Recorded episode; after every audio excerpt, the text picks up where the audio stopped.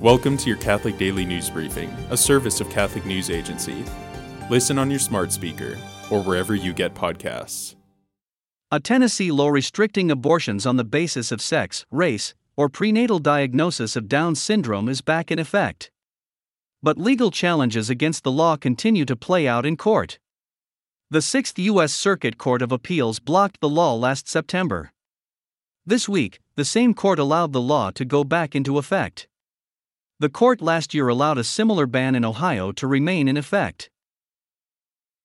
Catholics in the Democratic Republic of the Congo are praying a novena for a young priest who was murdered in the country this week. The 36 year old priest was assassinated by armed men while driving to his parish. He had just offered Mass. The Pope has appointed a new Archbishop of Glasgow. Bishop William Nolan is a longtime bishop from southwest Scotland. He also leads the Scottish Bishops' Commission for Justice and Peace. The previous Archbishop of Glasgow died suddenly last year, two days after his 70th birthday. Today is the feast of the Franciscan saint, Joseph of Leonessa. Thanks for joining us. For more, visit CatholicNewsAgency.com.